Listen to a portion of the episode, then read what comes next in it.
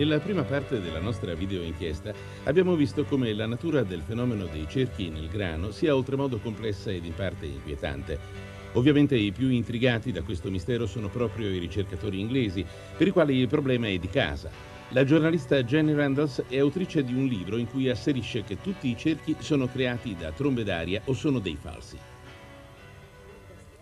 Iniziai ad interessarmi al fenomeno dei cerchi nel 1980, quando si era fatta largo l'opinione che fossero collegati con gli UFO. Ma non la vedevo affatto a quel modo, in quanto non vi era alcuna prova per suffragare questa ipotesi. Così mi sono subito adoperata per risolvere velocemente il mistero, per impedire che diventasse parte del fenomeno UFO. Devo dire che la situazione è notevolmente cambiata alla luce degli eventi accaduti nelle ultime stagioni estive. È innegabile e sarebbe stupido nasconderlo. Quindi sono pronta a dire che se le complesse formazioni comparse nel 90 e nel 91 non sono tutte false, allora ci deve essere un'altra spiegazione e non credo che possano essere state prodotte da un qualsiasi tipo di fenomeno naturale o meteorologico. I campioni di piante prelevati in alcuni siti sono stati sottoposti ad un avanzatissimo processo di distillazione cristallina, messo a punto in Germania, che ci permette di analizzare i singoli cristalli. I responsabili del laboratorio, l'unico in Germania con le apparecchiature adatte, ritengono che la struttura del cristallo, osservato con un microscopio a scansione elettronica, replichi la struttura energetica della pianta stessa. La struttura del cristallo è stata totalmente modificata rispetto a quella rilevata sui campioni prelevati dalle zone circostanti la formazione. Due fisici nucleari sono impegnati nello studio delle strutture molecolari modificate. Il manifestarsi di una modificazione della struttura cristallina deve essere accompagnato da una parallela modificazione nella struttura molecolare, poiché esse sono collegate. Secondo questi due fisici nucleari, la scoperta delle cause di questa modificazione è di enorme importanza. Per loro è concepibile che si tratti di saturazione di elettroni dovuta all'antimateria. L'antimateria ed i relativi campi di energia potrebbero essere all'origine dei cerchi nel grano. Non sono io a fare tali affermazioni, bensì i fisici nucleari di livello mondiale che hanno analizzato i risultati e abbiamo molte ragioni per ritenere che questi cerchi non siano frutto di contraffazione. Tutte le tracce da me studiate quest'anno sembrano seguire un certo standard. Alcune righe risultano tracciate per prime in tutta la formazione. Guardate questo fascio di spighe, non molto largo. Corre lungo tutta la formazione, passando sotto questo strato. Eccolo ancora qui e se alziamo questo strato, lo ritroviamo ancora. È come se qualcuno avesse prima tracciato una riga su cui impostare la formazione. Eccola di nuovo qui che percorre tutta la traccia, da un'estremità all'altra. Ora mi sposto e vi mostro un'altra riga che parte da questo punto per giungere fino al centro del cerchio, da dove ne inizia un'altra ancora che continua fino all'altro lato. Quindi abbiamo un motivo simmetrico. Inoltre la riga di spighe mediana passa attraverso il centro, supera il perimetro dell'anello e continua fino all'altro cerchio laggiù.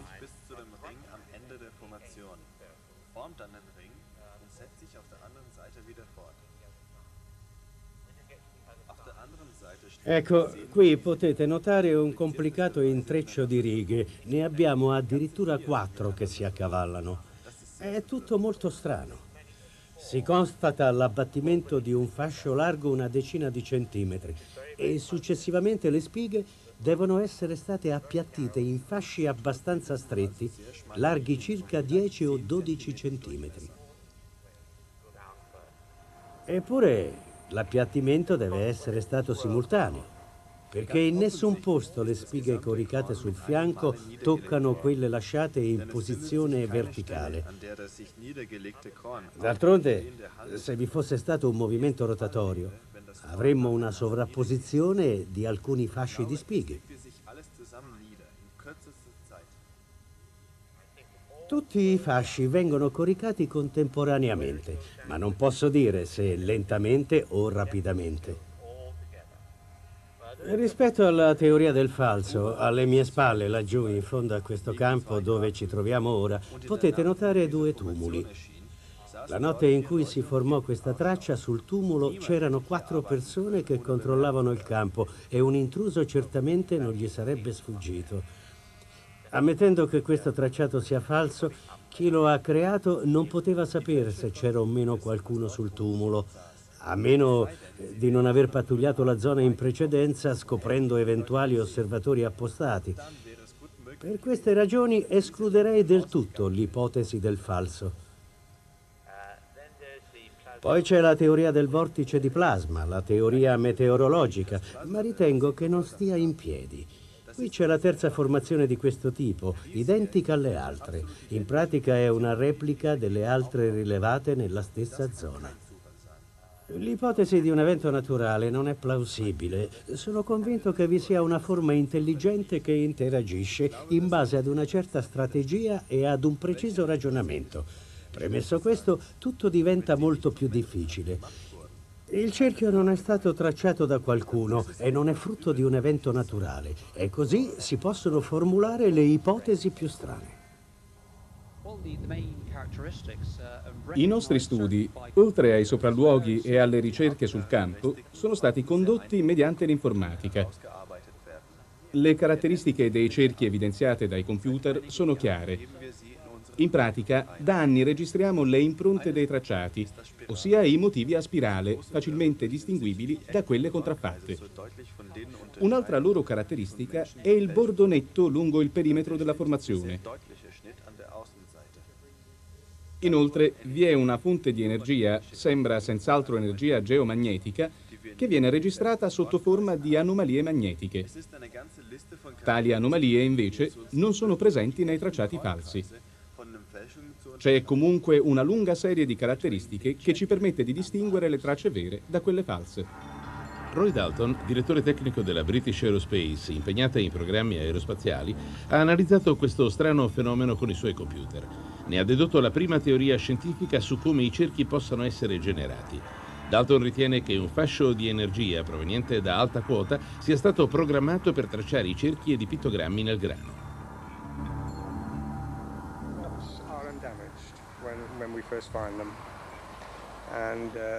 All'esame il grano non appare danneggiato. Anzi, le spighe sembrano adagiate con molta delicatezza, in base a motivi davvero interessanti, a volte anche sovrapposti.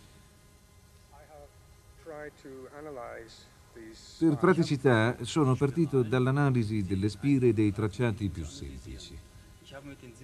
Il risultato è che tutti i disegni sono riconducibili a modelli matematici.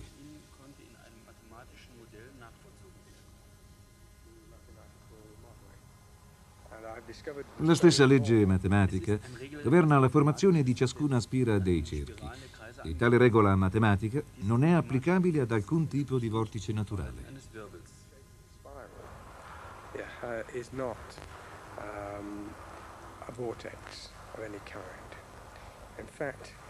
In effetti, ritengo che i cerchi vengano tracciati in una serie di fasci a spirale, in una sequenza progressiva, in modo che i fasci successivi coprano i vuoti lasciati da quelli delle serie precedenti.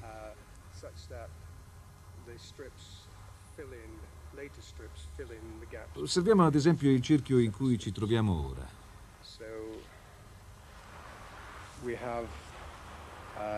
La spirale che parte dal centro e si propaga in senso orario, coprendo tre quarti di giro, ossia 270 gradi, bene, vi si riscontra la stessa regola o legge matematica che risulta creatrice di un'altra spirale, che però aveva una rotazione sull'asse di soli 57 gradi. As to another one which had only 57 degrees of, of sweep in its spiral. Ecco la copia di una fotografia originale fornitami da Basti Taylor per un'analisi. Come si vede è piuttosto nitida. Esaminando la foto, ho cercato di identificare le regole che presiedono alla formazione della spirale. Uh, sono riuscito a calcolarle con buona precisione e le stesse regole sono applicabili anche alle spirali più grandi. Questa, per esempio, ha una rotazione di 270 gradi attorno all'asse ed è più lunga di quella che ho analizzato inizialmente. Ora, mediante l'osservazione di una traccia dall'alto, posso dire quasi con certezza se è autentica o meno, perché dovrebbe seguire le stesse leggi che caratterizzano tutti gli altri tracciati. Quindi ci troviamo al cospetto di uno scanner di un certo tipo. Questi cerchi sono tracciati a strisce che in alcune zone si sovrappongono. L'unica spiegazione plausibile è che sia stato usato un raggio di energia proiettato dall'alto, forse un dispositivo di tipo laser programmato per eseguire istruzioni date da leggi matematiche. Which is programmed to follow these, these mathematical laws. La ragione per cui non può trattarsi di un vortice, dato che anche i vortici sono governati da leggi matematiche, è che in queste spirali c'è una costante componente di irraggiamento, che però viene nettamente troncato in corrispondenza dei bordi del tracciato per realizzare gli effetti che stiamo osservando. Non c'è alcun vortice in grado di soddisfare questi parametri. Non penso ad una fonte di energia conosciuta, ad una energia che attualmente si sia in grado di sfruttare per produrre questo tipo di effetto. Un raggio laser ad alta potenza produrrebbe senz'altro grossi danni al raccolto. Probabilmente causerebbe anche degli incendi. Poniamo il caso di piante non ancora mature. Se venissero adagiate e piegate, in questo modo, risulterebbero gravemente danneggiate. Non ritengo pertanto che venga impiegata una fonte di energia elettromagnetica in questi casi.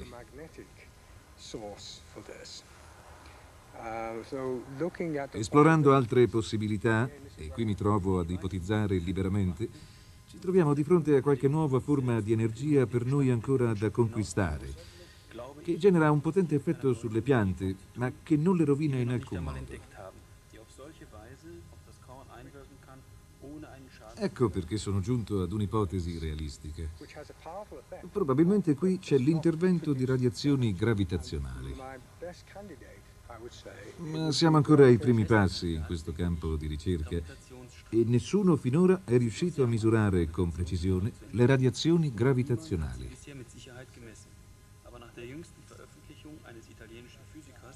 In proposito, ho letto una promettente relazione scientifica di un fisico italiano dell'Università di Roma.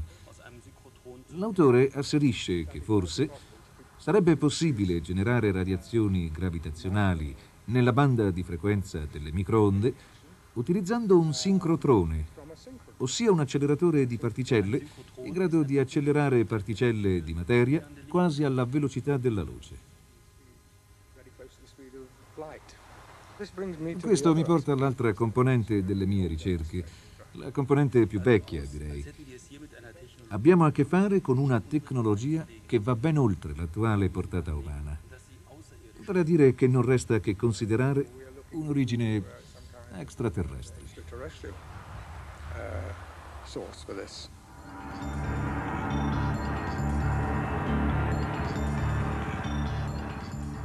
È possibile che i cerchi siano creati dagli UFO o da una forma di intelligenza extraterrestre? Fra le molte teorie questa non solo è la più suggestiva, ma a tutt'oggi sembra essere la più realistica sul piano dei riscontri scientifici. Tony Dodd ritiene che l'ipotesi avanzata da Dalton sia corretta.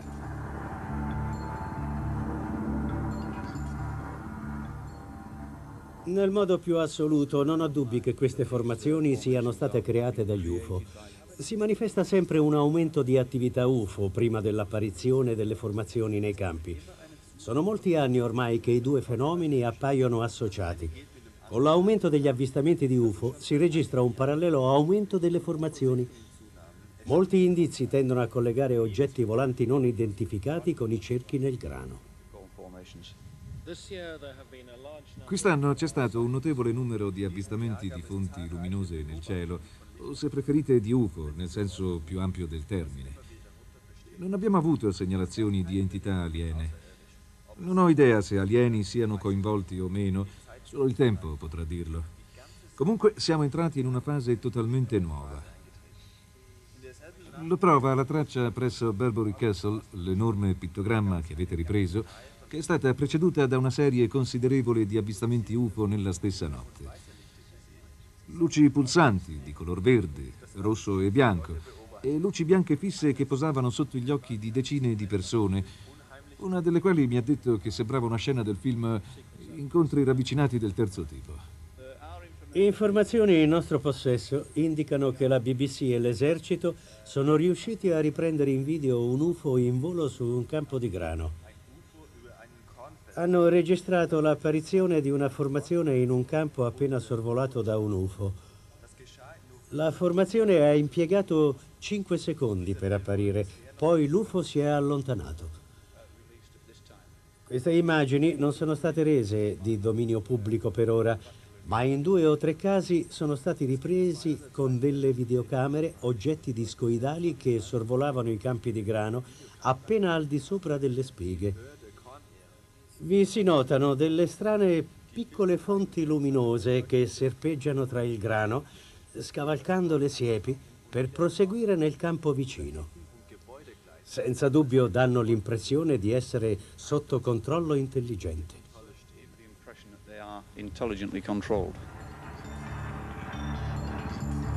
Nel luglio 1990 Steve Alexander e la moglie si recarono ad Alton Barnes, dove era loro intenzione riprendere con la videocamera il famoso pittogramma. Ad un tratto videro un piccolo globo metallico luminoso che sorvolava il campo a bassissima quota.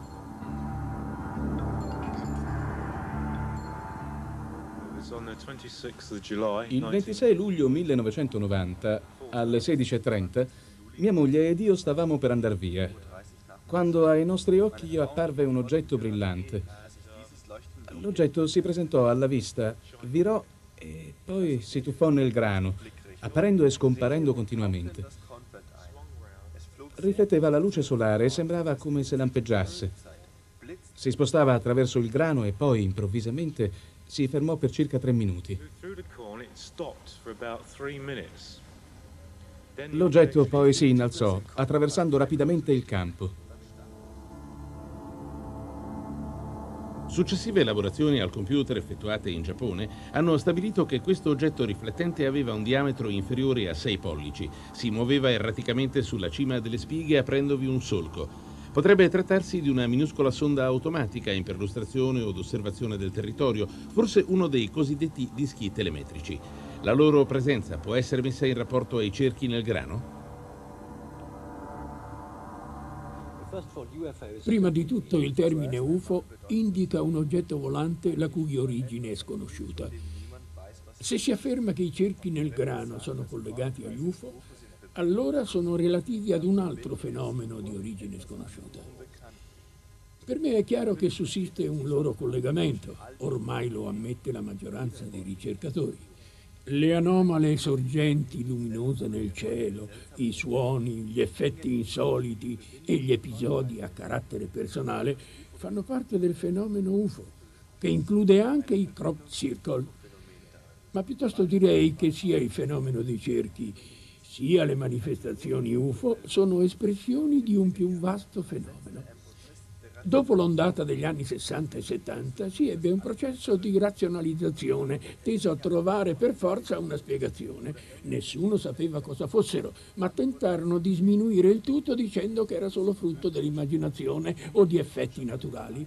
Poi il fenomeno è entrato in una fase fisica, ossia lasciava tracce visibili. Allora la scienza si è trovata con le spalle al muro, intrappolata da un fenomeno inesplicabile. Se si tratta davvero di messaggi provenienti dallo spazio, cosa stanno cercando di comunicarci? Mentre gli occhi dei radiotelescopi sono puntati verso il cosmo, sulla Terra, a partire dal 1990, il fenomeno ha raggiunto una diffusione planetaria. Rapporti sono pervenuti dal Canada e dal Nord America e il numero di segnalazioni è costantemente in aumento, ma purtroppo non è cresciuta la documentazione fotografica. In questo settore siamo un po' carenti. Peraltro i rapporti di indagine sono piuttosto precisi e particolareggiati.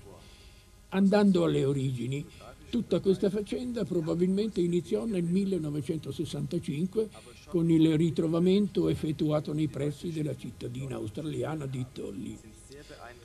Probabilmente fu il primo rilevamento, per così dire, moderno dei cerchi del grano, come intendiamo oggi. Erano cerchi tracciati nell'erba alta ed avevano un effetto a spirale molto simile a quello riscontrato oggi. Vi è stata una certa evoluzione e il numero di paesi coinvolti è aumentato. Annoveriamo infatti l'Australia, la Nuova Zelanda e specialmente il Giappone, dove solo nel 1991 si registrò la presenza di circa 70 cerchi. Non mancano esempi in Svezia, il Nord e Sud America, l'Italia e anche la Germania, dove rimane da svolgere un certo lavoro di selezione tra formazioni false ed autentiche. C'è quindi bisogno di una commissione di studio a livello internazionale.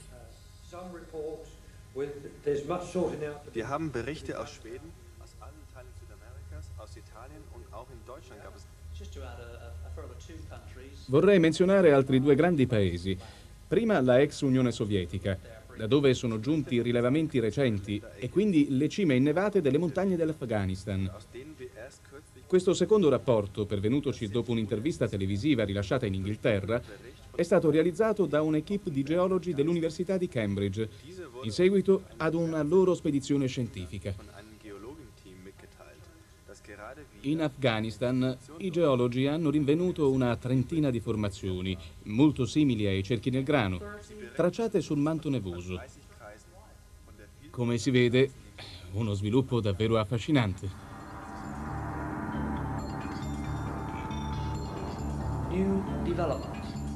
Sull'interpretazione di questa simbologia sentiamo George Wingfield.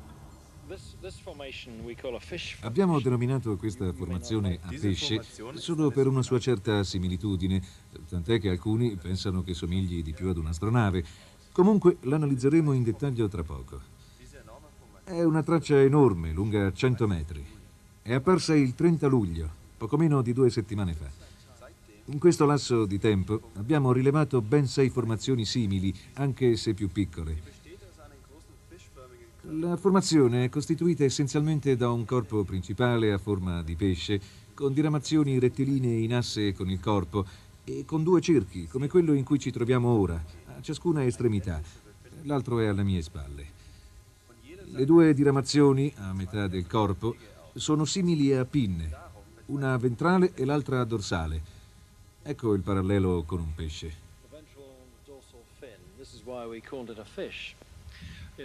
È apparsa misteriosamente la notte del 30 luglio e due giorni dopo ne abbiamo trovata un'altra quasi identica a circa 3 miglia di distanza, nei pressi di Behampton, poi quelle di minori dimensioni. È interessante rilevare in questo segmento la diramazione che penetra fino al centro esatto dell'anello Essa appare anche nel pittogramma nei pressi del sensazionale pittogramma di Burberry Castle ed è uno dei motivi circolari principali posto su un apice del triangolo. Un motivo che non avevamo mai visto altrove. Abbiamo nuove formazioni replicate varie volte e poi il fenomeno sembra interessarsi a qualcos'altro. Sembra evolversi, sviluppando diverse configurazioni. Quelle che riscontriamo nei tracciati a pesce, raggruppati in un'area con un raggio di circa 5 miglia, differiscono dalle tracce rinvenute nell'Hampshire, dove i tracciati, definiti insettogrammi, sono costituiti da motivi che sembrano insetti stilizzati, astratti.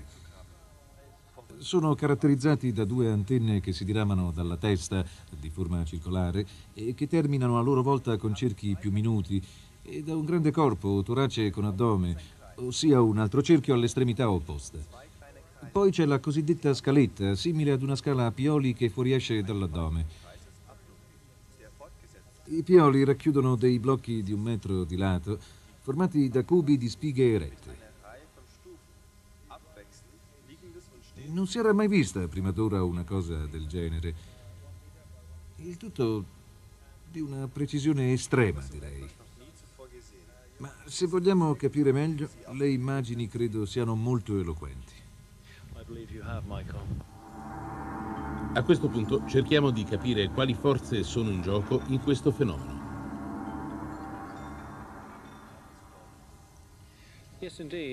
Abbiamo proposto una serie di soluzioni sul loro significato.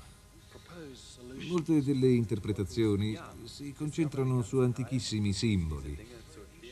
C'è una notevole corrispondenza tra i simboli incisi su pietra in Irlanda, in Scozia e in altre parti del mondo, inclusa l'Australia, dove si riscontrano motivi assai somiglianti ai disegni nei nostri campi di grano. Si tratta quasi sempre di simboli mistici. È però solo una piccola percentuale. Credo che nessuno abbia mai visto una cosa del genere incisa su pietra. Che sia un pesce oppure un'astronave. Tra i simboli ci sono dei mandala e delle croci cristiane e anche le tradizionali croci latine con l'asse verticale più lungo rispetto a quello orizzontale.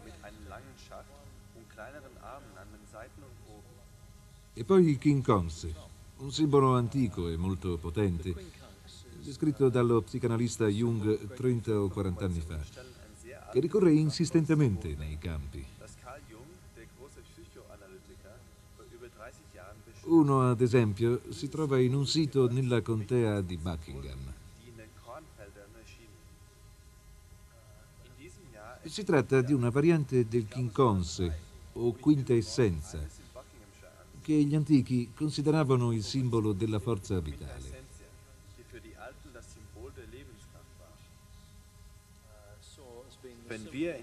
Forse, studiando al meglio tali simboli mistici, potremmo prima o poi avvicinarci ad una risposta. Indubbiamente esiste una componente celeste in quello che sta avvenendo qui. Spesso ci vengono segnalate fonti luminose nel cielo o se preferisce, grandi sfere luminose che scendono nei campi per poi svanire improvvisamente. Non parlo di navi spaziali o dischi volanti, non è affatto così. Piuttosto si tratta, forse, di forme di energia derivanti da altre dimensioni che si incontrano e si fondono con le energie della nostra Terra. Esse interagiscono con le ley lines, la rete di linee di energia, che si intersecano in questa contea.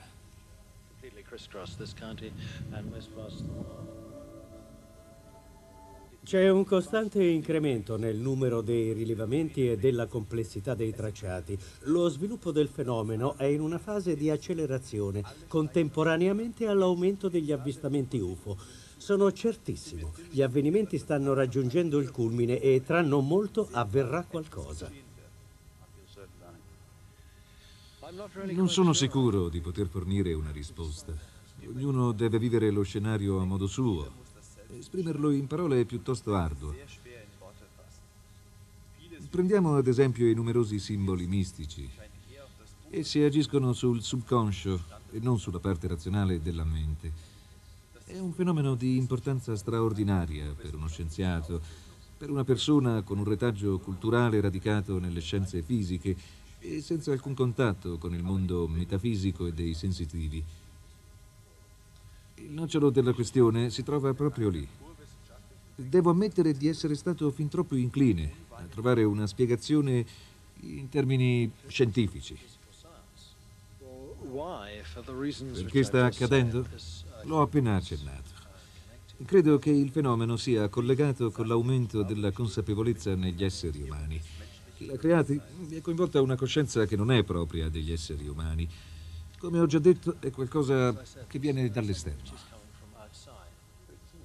Sembra ormai assodato che la creazione dei tracciati non può essere attribuita all'opera dell'uomo.